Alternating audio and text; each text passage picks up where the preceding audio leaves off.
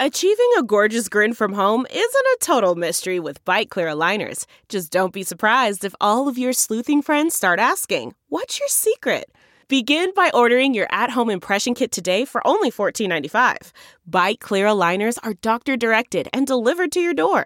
Treatment costs thousands less than braces. Plus, they offer flexible financing, accept eligible insurance, and you can pay with your HSA FSA. Get 80% off your impression kit when you use code WONDERY at Byte.com. That's B-Y-T-E dot com. Start your confidence journey today with Byte.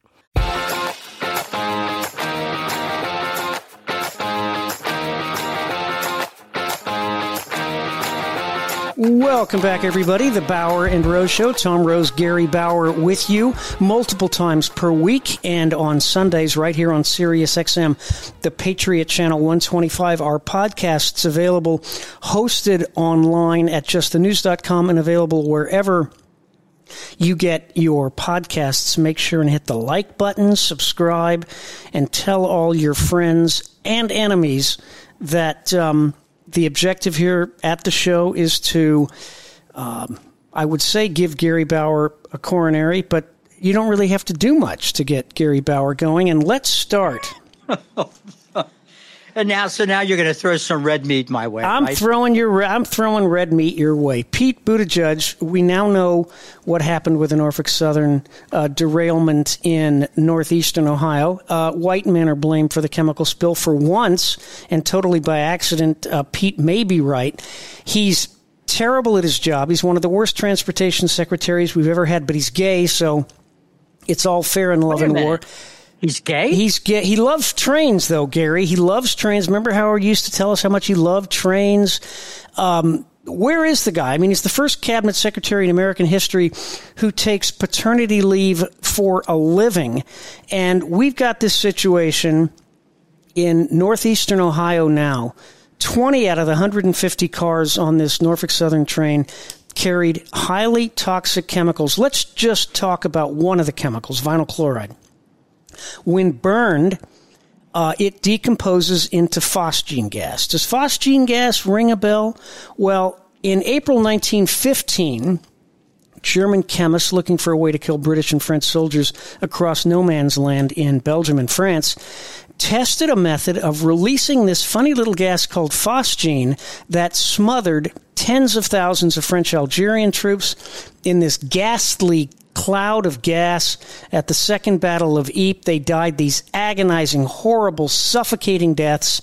It was so horrendous, chemical warfare in the First World War, that the world, for the first and only time ever, agreed unilaterally to ban and outlaw the use of chemical weapons, a prohibition which has largely held. There have been a few exceptions, like in 2017 when President Assad of Syria used it to murder his own people.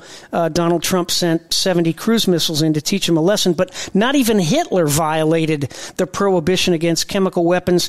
And yet the EPA permits a controlled burn in a highly populated area of this devastating gas. what what do we use the gas for today? What is the is there an industrial use Yeah, for it? yeah, it's used for making uh, PVC pipes. It's used for paint resin. I mean, it has its purposes and uses. But you're going to tell me, Gary Bauer, that the best way to dissipate this derail these train cars that had uh, vinyl chloride was to burn it?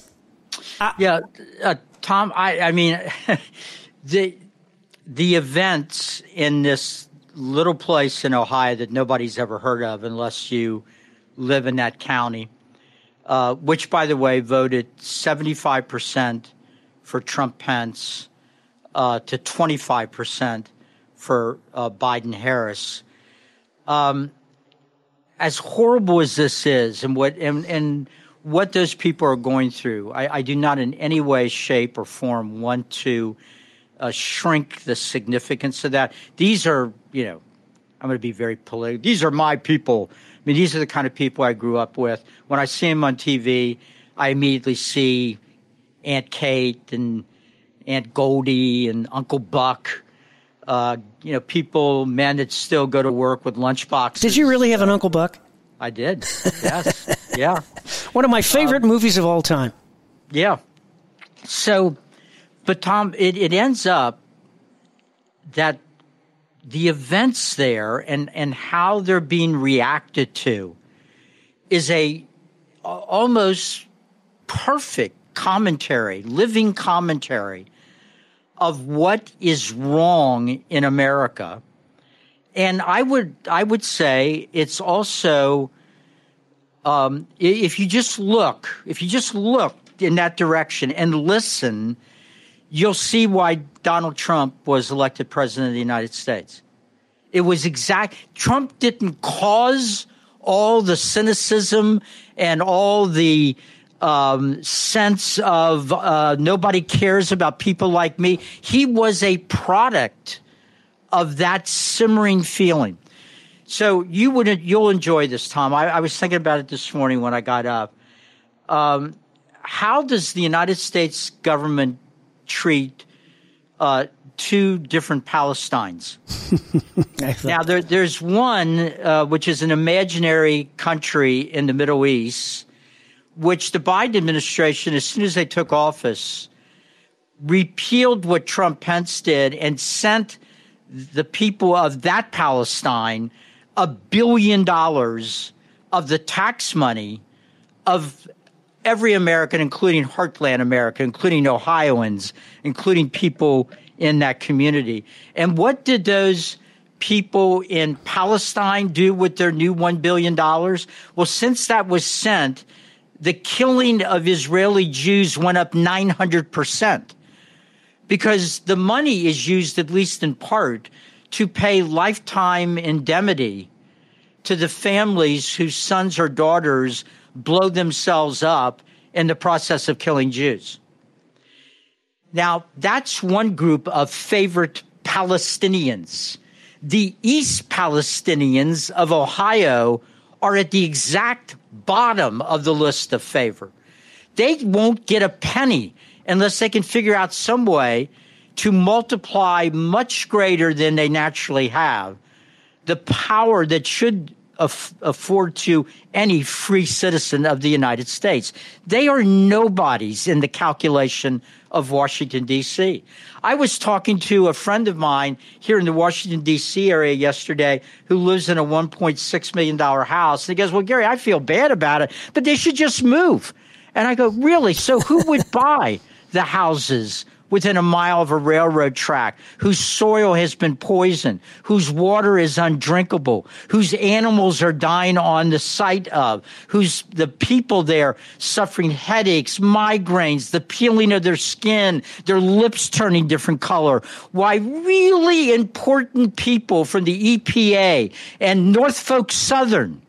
And I would even add the governor of freaking Ohio, who is a Republican say things that are nonsensical, that show with every sentence that that where they live. So everybody just calm down. We see no evidence. Uh, our testing shows, really? Show us the testing. Well, the testing's confidential. The testing's confidential. Well, can, we, we can move back to our houses? Sure. Well, any other advice? Well, don't drink the water. I, I wouldn't drink the water if I were you. Wait, wait a minute. There's something wrong with it. No, the testing's on. Somebody was going around that community yesterday, Tom, trying to get these folks to sign um, papers in which they would pledge not to hold anybody financially. They withheld tests of underground well water and public city water. They went to people's homes, Gary and they said, We're here to test your water to make sure it's safe, but we can't do it until you sign a legal waiver. We're not going to test your water until you indemnify us for any possible malfeasance. This is the EPA. It burns, it permits it licenses controlled burns in populated areas of deadly chemicals, tens of thousands of gallons. I heard a number, I think it was 35,000 gallons of this stuff burning for weeks. Yet Governor DeWine, who I like, says, uh, go home, drink the water, lap it up, bathe your babies. It's, and this is after two and a half years of mask wearing, social distancing for an illness that obviously, when it hit vulnerable people, was devastating, but for otherwise healthy people, which is 99% of the pop, 95% of the population, it's a cold or sniffles or a minor sore throat. What's going on here? Yeah, you know, Tom, and you're not going to like this because I'm going to make, uh, I'm going to say two things. You'll, you'll agree with one and you'll probably wince at the other. But I, I, bet there's somebody from that community listening to our podcast.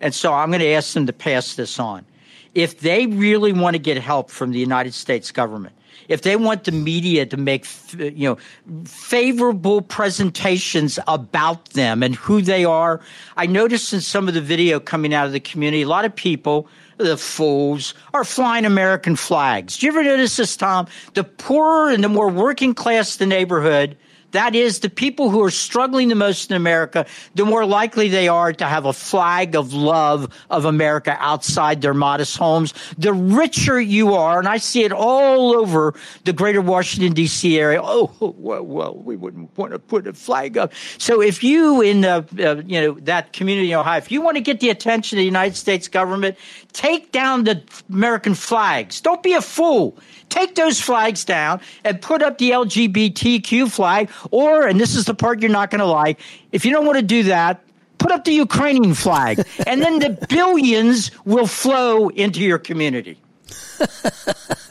That's actually, I wanted to go there. I, I, I wanted to go there because there was a piece I'm sure you saw in the Wall Street Journal last Friday. I'm behind on my reading. Um, just had a story that said it's going to take, now work with me here, Bauer, 13 years to replace our javelin stockpiles that we've given to Ukraine.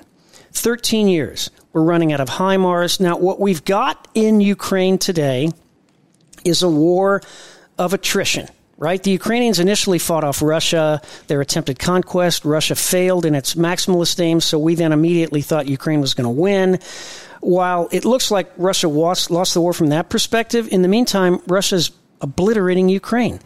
Um, now, this is a war of a war of attrition. A lot of things can happen in war. One side wins, one side loses. Um, in a war of attrition, uh, there are two ways it can go. First, you can win by willpower. Yours holds, the other guy's doesn't. The other way, which is what we did in the Second World War, was to outproduce the other guy and destroy his production capabilities. So we're giving the Ukrainians all kinds of material, but we're not producing any more of it. So now we have to ramp up production, but we're not actually ramping up production. Why? Because we don't have the ability to ramp up production because we've shut down our industrial capacity for high tech weapons. So we put all of our faith in sanctions against Russia, believing that it would prevent Russia from being able to deplete, to uh, replenish its supplies. But we heard that last winter. We heard it last spring. Oh, sanctions are going to kick in. Russians won't be able to keep fighting. We heard it this summer. We heard it last fall. Now we're hearing it in the winter. But guess what? They're keeping to fight. So we're in a war of attrition where we're not able or willing to mass, you know, to uh, mm-hmm. keep up with production. And um, the Russians are. So where are we going here? Well, Tom, as you know, I've been asking, I was asking that question a year ago and irritating uh, good pro defense conservatives like uh, you and and some of the folks uh, over at the uh, Foundation for the Defense of Democracy and and uh, and so forth. The bottom line is we don't have a strategy for this phase of the war. We helped initially, but we've now created this new situation. Um, well, Tom, we, I, we made the same mistake that Putin made. We grossly overestimated the Russian army, and we grossly underestimated Ukrainians' ability and determination to, to, to fight back. But where are we now? Well, Tom, I you, you know, in my view, there there are, I mean, there's just a whole list of things here that I just don't think make any sense, and we we could we would need six hours to discuss it all and you and I, we don't disagree on much, but we would probably disagree on some of the origins and and, and so forth. But I, I've been troubled by a number of things. I don't understand the impulse on the conservative pro defense right to demand foreign policies that make complete sense if the president is Ronald Reagan or Donald Trump, but make absolutely no sense when the president is Jimmy Carter or Barack Obama or Joe Biden. Because you can't go to war thinking you're going to win when you have non entities like Biden and Harris and all the people around them. I, second of all, I, I don't think we're asking the right questions. Why is the American left, which has opposed every effort to fight communism for decades, tried to undermine the Cold War we were waging with the Soviet Union, but now they're all in? on this war. Why is that? Donald Trump. They're, they're still very ambivalent about Donald Trump. China. It's all domestic. They're in well, because of Donald Trump. I, I think they're in because of that, but I, I'll tell you, Tom, and I, I know this is all dangerous territory. I think there's something else here too. Now, I, I am, you, you know, I always feel like I have to say this. You know, Putin is a bad man. I, I wouldn't trust him to babysit my grandchildren. I wouldn't accept the investment advice from him. I wouldn't want him anywhere near decent people or whatever. But whether he's lying or not, Biden, I mean, I'm sorry, Putin has vocally opposed left wing social movements in Russia. When these freaky, I can't say their name on the air, group of women oh, yeah, yeah, were yeah, going into churches and desecrating the altar of these churches by taking crosses and so forth and putting them in various parts of their body. Something that here the left would say, well, that's free speech. And don't you dare try to stop. Putin threw their butts in jail. I think the other reason they hate him so much, it's not just domestic that the sense of domestic politics that they associate Trump and they want Trump to be associated uh, with Russia. I think they hate the fact that he uh, that Putin, whether it's sincere or not, speaks up for Christian orthodoxy of the European style. It's one of the reasons they hate the the, the uh, leader of Hungary, who has the audacity of saying Hungary is a Christian nation. That's why it was formed. That's who we are. We don't want anybody else in here. And all these leftist global citizens that are happy to send your son to war to fight a you know conflict that ends up in nobody's going to win in Ukraine will go to the mat to defend uh, gay groups and all the rest of this crap. By the way, Tom, this crap is also being pushed by every international organization, including the National Defense International Organizations. It's not just, you know, the UN, it's NATO and related groups are redefining what the values of the West are that we're supposed to fight for, we're supposed to give our sons for. And guess what those values include? No, no, no religion in the public square, the right of men to marry each other, a human right, abortion on demand, uh, and over the Pentagon. Who knows how many people are sitting around going, wow, why is nobody enlisting anymore from south of the Mason Dixon and west of the Mississippi? What a mystery. I mean, Tom, we're, we're on a road where we, the West is at war with itself. People were willing to die and fight for Judeo Christian civilization, even if they wouldn't have ever called it that. They were willing to fight for Western civilization, whose premier value is the freedom to seek God and worship God as you see fit. They are not willing to fight for a civilization that all over the world parents of multi races and colors are doing everything they can to protect their children from the United States of America. I just saw an interview with a bishop in Uganda who said, We are fighting a losing battle trying to save our children from Western culture. And now, on top of that, we're dealing with American billionaires who have come into Uganda, are throwing money around until we cave in and authorize same-sex marriage because that's what's what's holding Uganda back. They don't let men marry men. Tom, we I mean seriously, we got to as a party, as a movement, we've got to get serious about what this whole thing we've been part of is about. Because if what it's about is the crap we're exporting now, you're going to have about half of America that you're going to have to worry about at the end of the day. Well, the answer, of course, is that Western values, American values, so to speak, they change, right? They change so rapidly.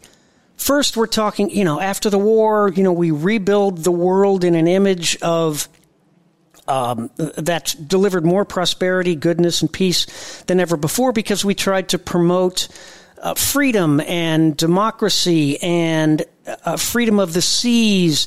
And now we're pushing and promoting a totally different set of values that feelings trump facts, that we're all atavistic individuals, and that what's most important and so important is that um, we all fulfill our inner self, our society, you know, we export the glorification of victimhood and we wonder why everyone at home is a victim. And by the way, what's so wonderful about victimhood? Victims are miserable. It's rotten to be a victim. The idea that our society actually makes everyone a victim, and therefore we have to wreck society, destroy it, burn it to the ground, uh, a society that created so many victims.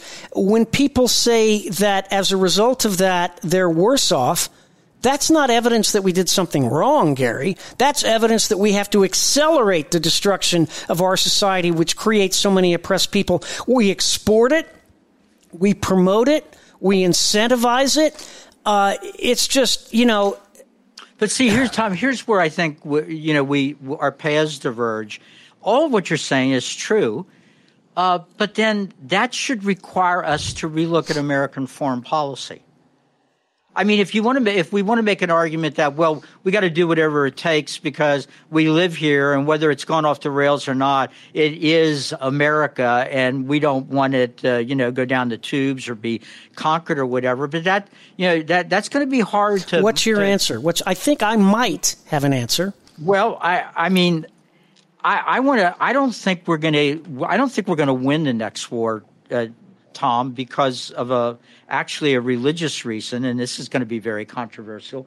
I believe we won wars in the past, not only because we have courageous men and women, but because the God of Abraham, Isaac, and Jacob uh, blessed us. His well, that's it's two sides of the same coin, though, isn't it? He yes, blessed yes, us yes. because we were productive, because we uh, worshipped Him and glorified Him, because we adhered to the strictures and principles of Judeo-Christian culture. Right. Right? So it's. I, yeah. You know, some people have argued that what happened on 9 11, uh, just a few blocks away, by the way, from where George uh, Washington gave the first inaugural address at uh, the, the federal uh, center, the federal b- uh, building.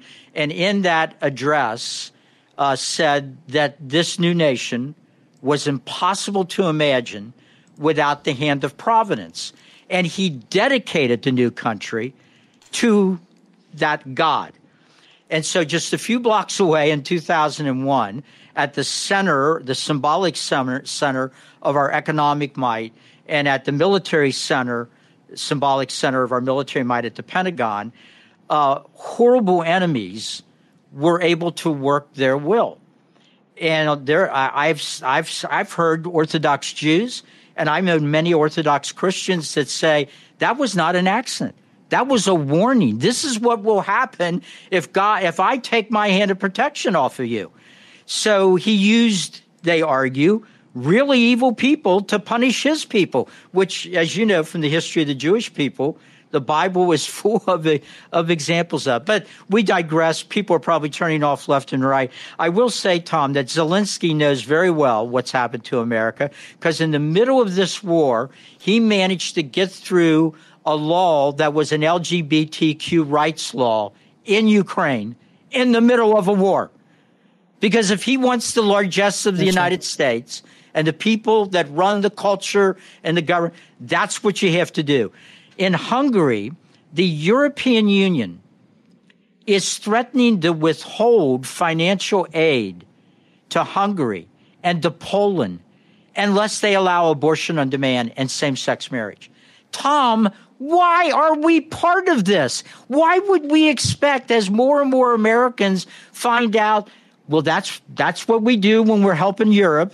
We, we, we get involved in that. And then back here at home, they take our children away from us in the public schools. They teach them all this crap.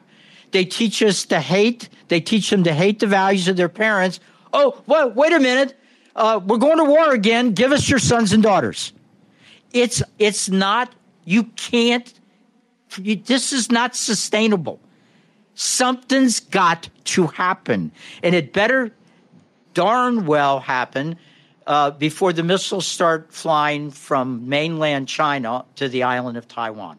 Here's actually an irony that Vladimir Putin's invasion of Ukraine has, no thanks to any planning or strategy on our part, actually helped us vis a vis China, I think, in a way because it's woken up our European allies.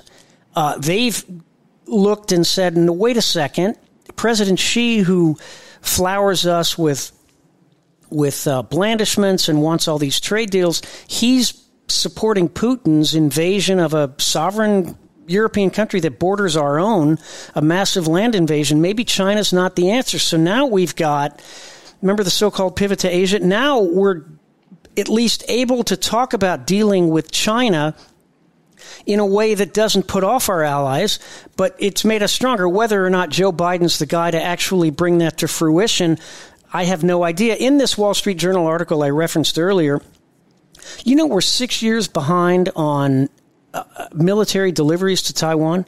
These are deliveries that have been approved, congressionally sanctioned. The Taiwanese have paid for them, and we can't make the deliveries because we haven't done anything to our production schedules. We're shipping everything that the Taiwanese have bought, we're sending it to Ukraine.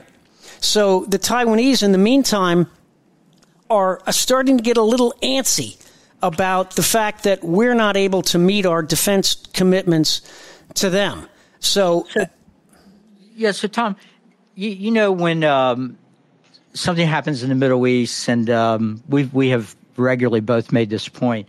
It, something happens in the Middle East involving Israel and and its uh, sworn enemies, and and you'll see a newspaper article or the media coverage of it, and the the coverage acts as if everything began at 8 a.m. today and this is what happened today. And oh, look at that mean Israel.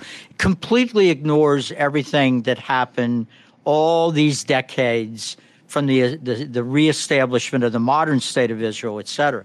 Well, you're describing the, you know, the, the destruction of our industrial base. We're not, we're not able to meet our, our uh, commitments, or we, we have lacked the will to meet our commitments. We're running out of weapons.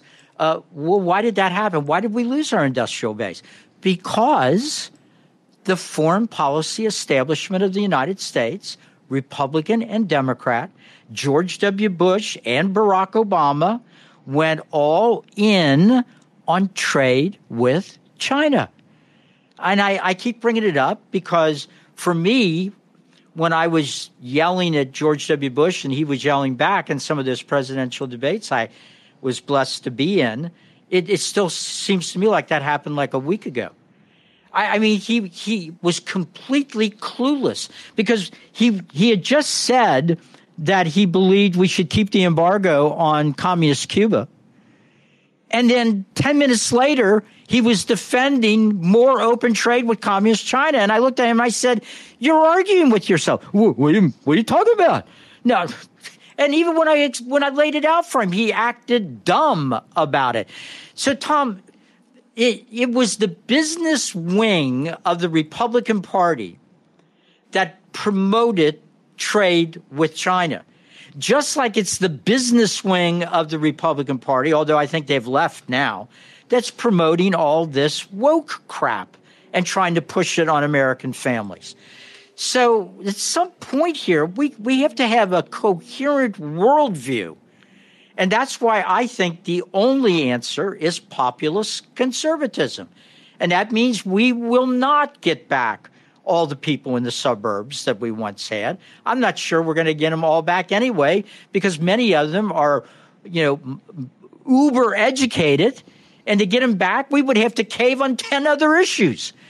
We're, but we're going to, you know, we're to have to replace those voters. And I believe the only hope to replace those voters are with working class people of all races, working class, middle class people all over America that I doubt that uh, Republican or Democrat leaders have spent five minutes with in the in the last five years. Don't understand them. Don't really get up in the morning thinking about them. There are people like these people suffering in Ohio. There are people in all kinds of other places trying to stand up to other things. And by the way, while I'm at it, Tom, while I'm at it, shame on Norfolk Southern. Shame on them. They didn't even show up at the town hall meeting. And what was their excuse? they said, well, we're, we're really concerned about the safety of the people of the city that their railroad tracks went. No, no, they're they're afraid of the safety of their executives and their and their representatives and their PR people who would go to the town hall meeting because they're getting threats. Wow, who knew that people who think everything they've worked for all their lives may have been destroyed may be angry. What a what a shocking development that is. we got to take a break. You're listening to the Bauer and Rose Show right here on Sirius XM, the Patriot, channel 125.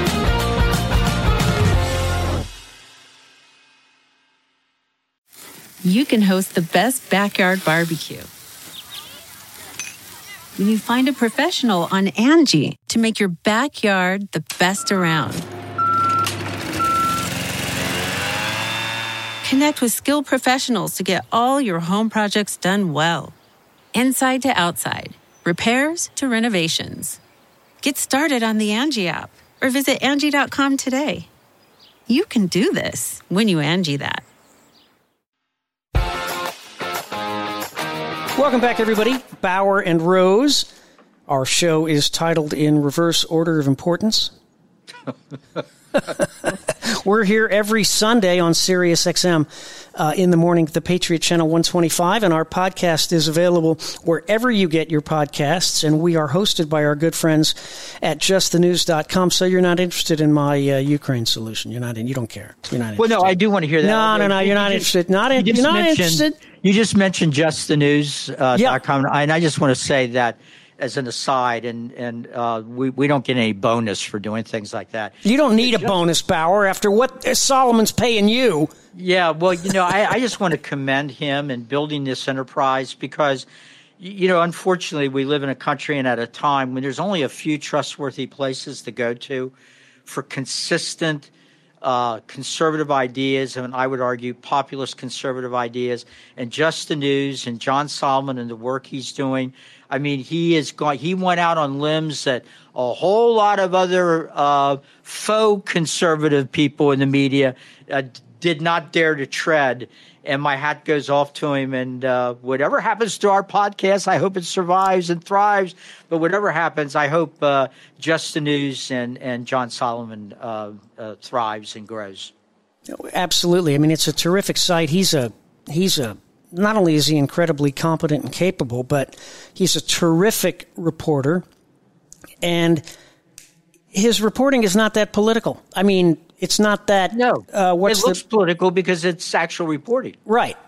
right. I, I, it, it, presents, you know, facts on our side too. Right. So right. you have you have a solution. I, uh, I, and I want to hear it because the Tom. One of the things I, I just don't understand. Where's the peace movement? Where's the guys running to a microphone, which they've done forever, saying, I have an idea on how to get a peace agreement that will end this conflict so that the suffering of the Ukrainian people can end and so we can get back from this precipice of a possible bumbling into a nuclear exchange. I mean, the problem, of course, is that, and you and I do disagree on the source of the conflict, the cause of the conflict, but the problem from our perspective is that it's very clear we have no strategy. We have no strategy to either end the war or to win the war. The definition of victory is the whole ball game, in my opinion and others. We're fighting this. We've talked before. We're fighting this war of attrition with two hands tied behind our back. We're not ramping up production, and we're not doing anything to minimize the opponent's uh, uh, production. Now, how do we define victory? President Zelensky's definition of victory totally understandable from an emotional perspective, from a moral perspective, from a perspective of decency. His definition of victory is to retake every square centimeter of Russian occupied Ukraine. Makes sense from a Ukrainian perspective. He wants reparations to rebuild the country, and he wants war crimes trials for those in Russian leadership. Now, that'd be great. I'd, I'd love all of those things, but let's be honest. Um, does he plan to take Moscow? Does he plan to I, see? That's the problem. Russia's definition is either the collapse of Ukraine or the obliteration of Ukraine. As Stephen Kotkin, the great historian and geostrategist, says, um, if you take it, you can't have it. Meaning, if Putin takes Ukraine, he can't have it because the country will be a smoldering ruin. Now, I get Zelensky's definition. I sympathize with it, but it's not realistic, okay? It's just not. Let's assume for a minute that Ukraine does take all the territory, every inch. Let's remember what the war was about. The war was about, from Putin's perspective and Zelensky's perspective for that matter, was about Ukraine joining the West. Now, if Ukraine takes back every inch of territory and um, even including the Crimea, but isn't admitted to Europe or isn't put on a path to accession to the EU, is that victory? See, I don't think it is. Now, um, let's say that Ukraine gets something else. Accession to the EU is, is why the war happened let's say that Ukraine does not take back every inch of territory, has to cede some of it. Uh, there's an armistice with some kind of security guarantee, not necessarily NATO, but some kind of Western security guarantee, an armistice, something like we have in Korea on the demilitarized zone. And there is an accession process. Now, maybe it'll take 15, it took Poland 14 years, and Poland was a lot more advanced than Ukraine, so it'll probably take 20, 25 years. Um, is that a victory? See, from a Ukrainian perspective, I would think that that's a victory. So now the issue is how do we get an armistice? How do we secure it? That's going to require pressure on Putin. See, I don't. It's the problem is the two sides have completely mutually contradictory goals. And for all our talk about the collapse of the Russian military, how terrible they are, how incompetent they are, they're still pounding the living crap out of Ukraine every day. I mean, well, a lot of that, Tom, was pure propaganda. Remember when all the articles were, you know, in another couple of weeks, the Russians are going to run out of missiles. Guess who's running no, out? Of, guess who's running the, out of stuff? I said the article was completely accurate. It just had the wrong country. It's us that are running out of missiles.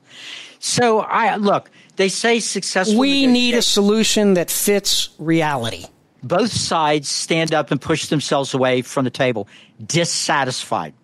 They're unhappy that they had to make the concessions they did. There's no way both sides stand up saying, I got everything I wanted. So, uh, as far as you know, what what Zelensky wants, what Zelensky wants, what Zelensky wants, he is beholden to us. We are depleting our weapons which is a threat to our national security. His country is most noted over the last 40 years for its corruption. And what does it mean that, you know, uh, uh, yeah, we'd like to see him join the West? What West, Tom? The West of the 1950s? Yeah, that would be a West I would want him to join too. The, the West of 2023? Why? Why would I want another country to join that West? The next thing we'll see is abortion clinics over on every corner. We, you know, look, look at what we're doing now. We just went in America through the COVID ordeal where the, the whole argument was We've got to save every life. That's why we got to shut down your schools, shut down your businesses, shut down your churches. Even one life is worth saving. Well, it is. I mean, absolutely. So that's that's over. And what are we? What's been declared emergency now? The White House is getting ready to declare an abortion emergency. The emergency being that not enough little babies are being killed. So we went in two years from trying to save every life, even 95 year olds, to now like, we got to get those damn babies before they get out of the womb. And that's the West today. That is the West. Abortion on demand, different strokes for different folks. Do whatever you want to do. That's what America stands for. So why do we want more countries to join that? Why don't we clean up the you know what show we've created here? so that people will want to join it because they know their nation will have better values, that their nation will respect the dignity and value and worth of every human being because they've all been made in the image of God. Not so they can import abortion, same sex marriage, restrictions on religious liberty.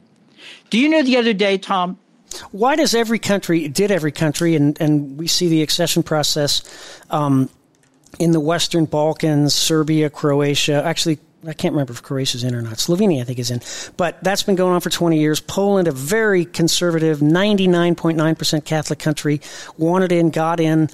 Uh, has problems. Obviously, the EU is giving uh, giving them a hard time. But why do they all want in the EU? Because because there's rule of law, because they're open markets, because it's a path to prosperity, um, and security. I mean, I don't begrudge Ukraine's desire.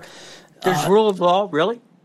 In the EU, as as opposed to what Russia or Ukraine? Yeah, of course there is. I mean, much more so than either of those. Uh, look, well, I, and I'm well, not. I guess. I mean, if we're going to compare us to the places that never had a history of of uh, being democratic societies, yeah, but. America of 2023 no, no, compared right. to America. But that's but that's the EU. We're not the EU. We don't have to be part of the EU. We don't want to be part of the EU, but the EU is not a bad thing to have in terms oh, of. Hey, look, a whole bunch of a whole bunch of our foreign policy establishment want every country in Europe 100%. in the EU, and one of the reasons they love the EU is because it takes away Sovereignty. from the citizens right. of the countries involved. Not only do their they ability to govern right. themselves. Not only do they want, I mean, to to uh, magnify your point, they not only want uh, the EU, EU to um, uh, to expand and to be stronger, which is something that I would want. But what they want, the part of the EU to expand, are things that you and I don't like. Right? We like the rule of law. We like all the checks you got to check off to get into the EU and it's a long process. You're either in or you're out. Uh, but you go down that list, and then but then once you're in, of course, the bureaucracy in Brussels tries to shove down its I would call it woke ideology, but it's it's beyond that in a certain way. They're unapologetic about it, and they don't have the culture wars that we have because most of West. this is another line that cracks me up about Russia. Always worried about NATO expansion, NATO expansion most of the countries in NATO, we can't get to spend 1% of their, they're pacifist nations. The German army is a joke. Its planes can't fly. Its ships can't float. Its guns can't fire.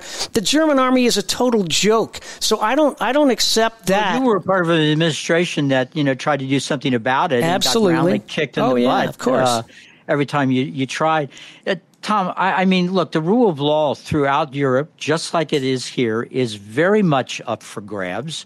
Uh, we're, we're seeing, uh, just like in totalitarian societies, uh, government agencies who are always warning us about external threats and how we need to give them more power and authority so they can protect us from our enemies are in fact using those powers, not only here in the United States, but in England and France and Canada and New Zealand and many other places.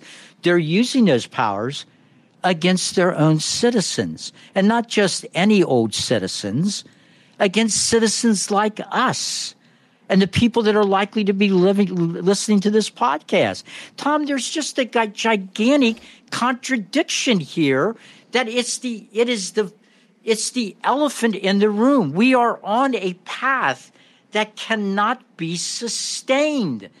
We're finding out that not only that our own intelligence officials try to inf- influence now the last four or five elections, they've tried to do it in Israel. They did it in Brazil. We found out that in England, uh, their their security apparatus was collecting the names of doctors that spoke out against the vaccine. We just had representatives of the Tory party in England try to pressure the Church of England to start blessing same sex marriages. There was a woman arrested the other day standing across the street from an abortion clinic. I saw that. And she just had her head down. And a policeman walked up to her and said, uh, Excuse me, ma'am, you wouldn't be saying a prayer in your mind, would you? And she said, Well, I, I may be. And he said, You're under arrest. Not in Moscow, not in Beijing, in London. I, I mean, we just had right here in Washington, D.C., high school kids walk into the Air and Space Museum and had on their hats rep, uh, things that said pray the rosary, pro life, or whatever. They were thrown out. A big burly guard walked up to them because they didn't leave right away. And he looked at him and he goes, You're getting real close to making my day. So, Tom, I, I just, I, we've got a huge problem, a huge disconnect. Yep. You know, it's funny, our elites have been predicting uh, the end of the world since the beginning of the world, but they might be right about one part of the world, and that would be uh, the Western world. Uh, an open question whether much, if any, of it of us are going to survive the 21st century, but we're out of time. Maybe like oh. the elites predicting the end of the world, this is the I'm, end. I'm glad we're out of time because I'm exhausted. this is the end of this edition of the Bauer and Rose Show. Have a great weekend, everybody. We'll talk to you next week. Don't forget to hit the subscribe button on your favorite uh, podcast delivery mechanism so you don't miss an episode of the Bauer and Rose Show.